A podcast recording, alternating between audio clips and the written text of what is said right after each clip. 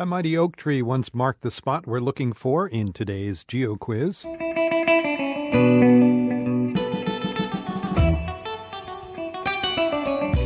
Five thousand years ago, a dense forest of towering black oak trees covered this eastern region of England.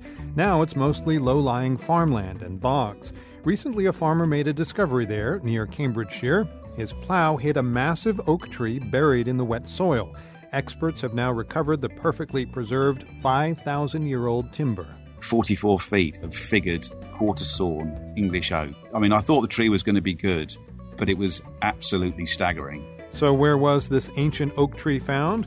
We'll get the answer in a few minutes and hear from the English carpenter who hopes to build a black oak table fit for a queen.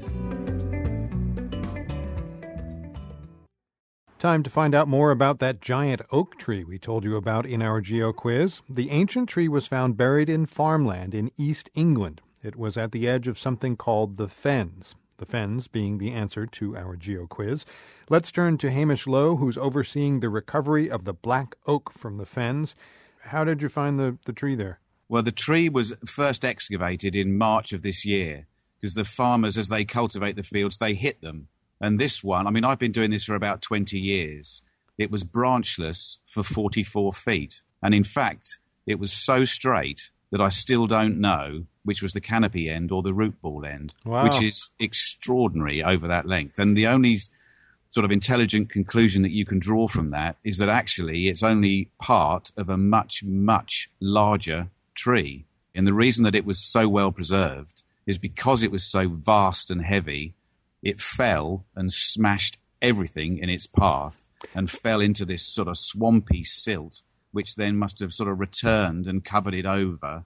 So I think, you know, the, the, the very largest trees tend to be the best preserved. Hamish, let's back up just a moment. The fields now, the fens, this was thousands of years ago once a forest of tall black oak trees, right? Oh, incredibly densely forested. And the reason that we want to retain the integrity of this tree and keep it in its uninterrupted length is because it gives an insight into the majesty and grandeur of these ancient high forests. I mean, they must have been absolutely breathtaking. Is is there anything especially impressive about this particular oak tree other than the size that you've mentioned? Is there something amazing about the wood itself? There certainly is, yeah. It's extremely beautiful timber because it fades, it's jet black on the outer annular rings and it fades to a light brown in the middle. So if you can imagine these, because we've now planked this tree into sort of two and a quarter inch thick planks.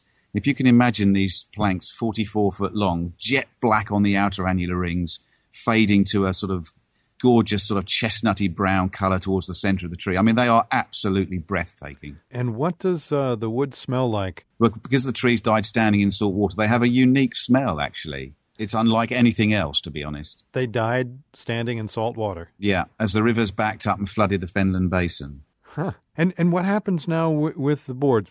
You'll dry them. It'll take a few months. Then what? Yeah. Then we're going to make a tabletop. We're going to. it? I mean, this. a tabletop. Yeah, absolutely. It, I mean, this this tree has been an inspiration from the first moment I saw it. And the planks, you have to try and listen to what the planks are telling you what to do with them. Really, I just want to keep an uninterrupted length and create a tabletop out of these beautiful, beautiful planks.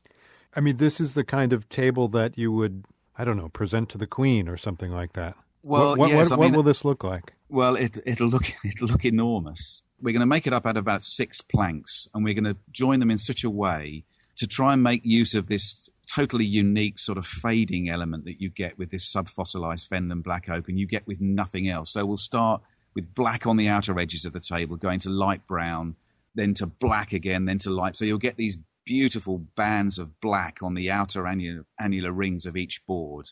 We're actually trying to develop techniques for joining these planks together, which have been dictated by the planks themselves, if that doesn't sound too daft. So by scribing them together and almost patching each joint, with immediately you see this tabletop, you'll think, my God, they're made up of those six planks and they were that long. I think it should be. Well, I'm, I'm hoping that we can create an unprecedented masterpiece with these boards, really. The, the plan is to try and actually give it to the nation. Hopefully, it may provide a little bit of inspiration for the next sort of generation of craftsmen. Hamish Lowe is with the Fenland Black Oak Project. I can honestly say I've never heard anyone more enthusiastic about a tree. Well, if you're interested in wood, it's the holy grail. It doesn't get much better. Thanks for talking with us. You're welcome. A real it's been pleasure. nice talking to you.